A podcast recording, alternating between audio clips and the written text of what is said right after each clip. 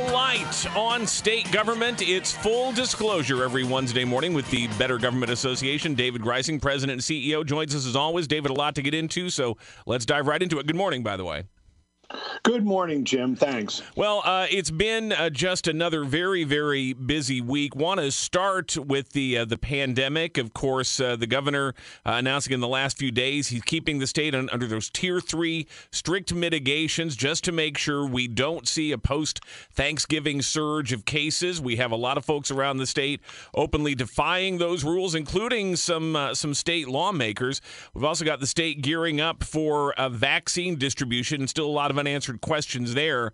Uh, but in the midst of all this, we can't forget uh, the the human toll of this, and maybe nowhere is that more evident at the moment than the tragedy that's been unfolding in recent days at the LaSalle Veterans Home.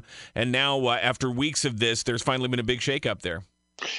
Yes, no doubt. Uh, 32 deaths at the LaSalle Veterans Home. It's, it's a little bit ironic that um, uh, when Governor Pritzker was running for office, he, of course, uh, singled out uh, then Governor Rauner's mismanagement of a health outbreak, health problem at the Quincy Veterans Home. And now we have a second Veterans Home that's seeing the really serious impact of COVID.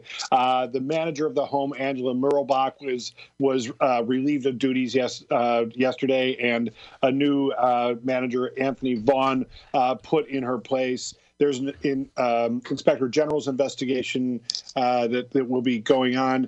Uh, based on um, the reporting about this so far, it sounds as if the mismanagement was just acute. Uh, people, uh, you know, using hand sanitizers that have been shown to be ineffective, uh, wearing PPE kind of in and out of uh, secure spots so that they would be carrying virus around the facility with them. Uh, just all kinds of uh, uh, cross infection going on. Uh, it really sounds like a deplorably managed situation there.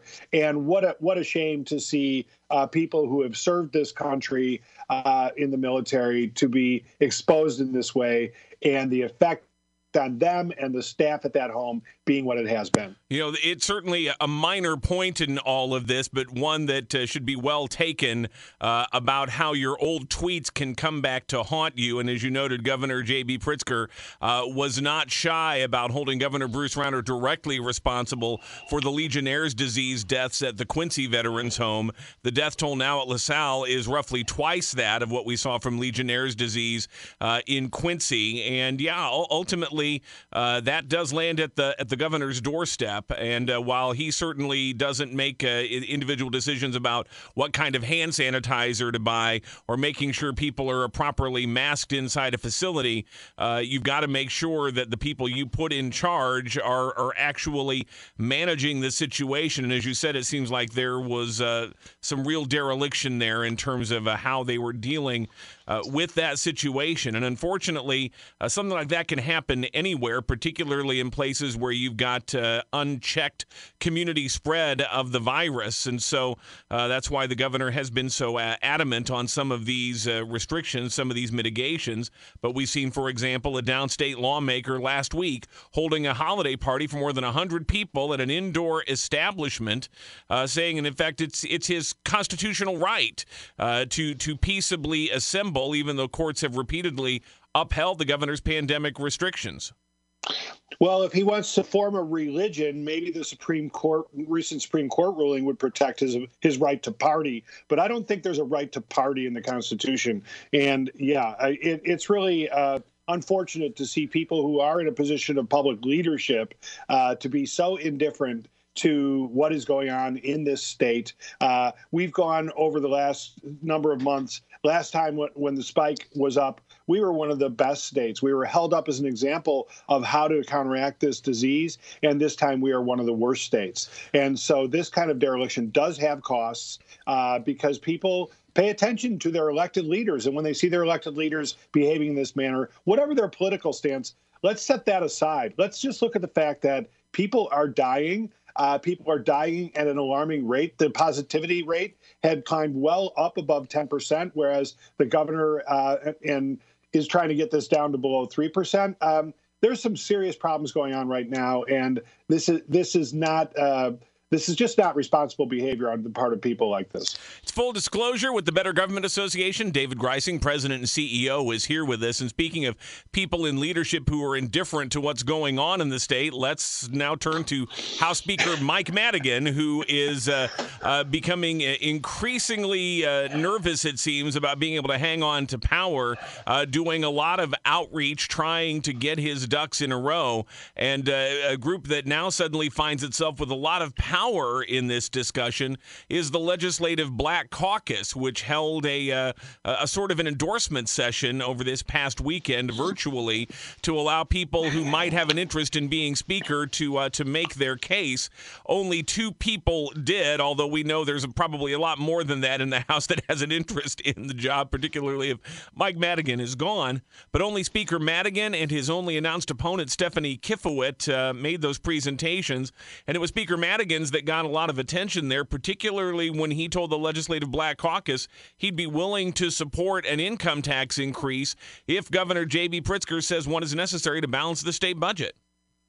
Well, right. It, it's very, very interesting that Speaker Madigan, even though uh, based on public pronouncements, he is about six votes short of what he would need to be reelected as Speaker, the 60 votes he would need, um, he continues to, to to pick away at this. And his best, his first best hope is to get the legislative black caucus behind him uh, because solidarity there would give him a block of votes. And as he said, according to the Sun Times exclusive report on this, um, he's trying to build support block by block. So if he can get unanimous support from the legislative black caucus or near unanimous support anyhow, because one member has publicly said they're not going to back him, uh, then he. Um, uh, then he may be able to put this together. His best hope is that at the vote in mid-January, uh, that it's a more than one ballot. It seems likely there will be because there probably will be more than one contestant for the position that he eventually just picks off uh, vote by vote and builds back those six that he